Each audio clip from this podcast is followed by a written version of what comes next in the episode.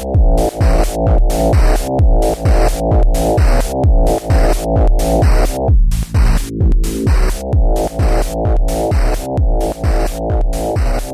to another edition of the Mindset Game Podcast, and I'm your host, James Roberts. I'm a two time Paralympian, online training and nutrition coach, and owner of James Robert Fitness. You can find more of my content by going to my website, fitamputee.co.uk fitamputee.co.uk. But before we get started with today's show, first off, let me take this opportunity to welcome back the regular listeners.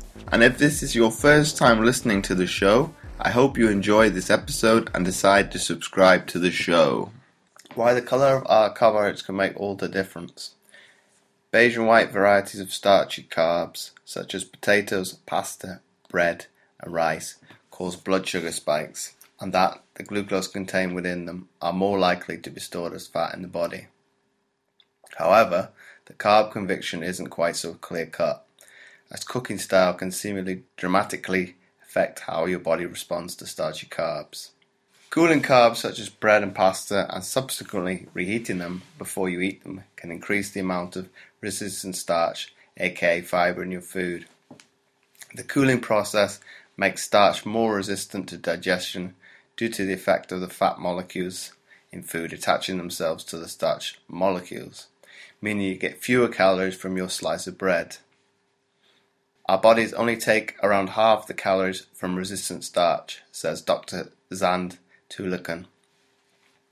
Resistant starch makes blood sugar surge less likely and also helps to feed the good bacteria in your digestive tract, in theory leading to a healthier gut microbiome.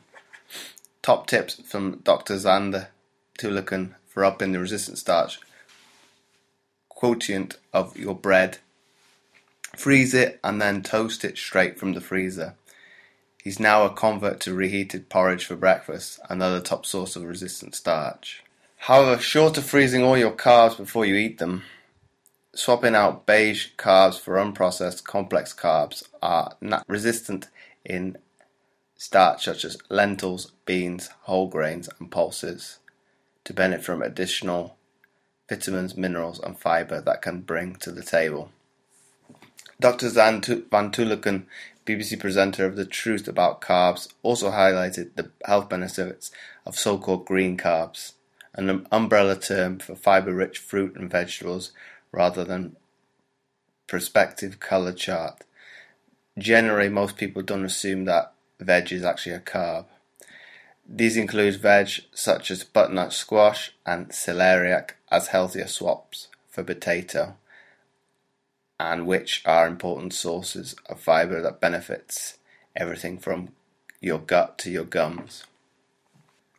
In conclusion, as always, fearing a food group isn't as productive or healthy overall, but the evidence shows that most of us would benefit from increasing our intake of resistant starch and fiber.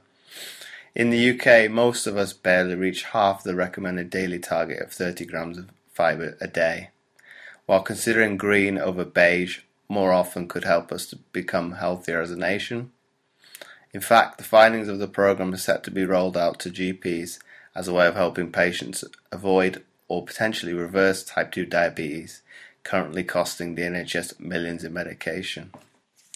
And before I forget, I would really appreciate it if you would be so kind as to leave a short written review, as it helps to get the podcast more notoriety and it would be more visible in future to others, and thus helping more people, which my guests and I are all about.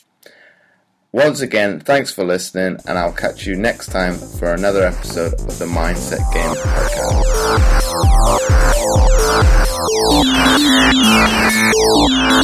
Yeah.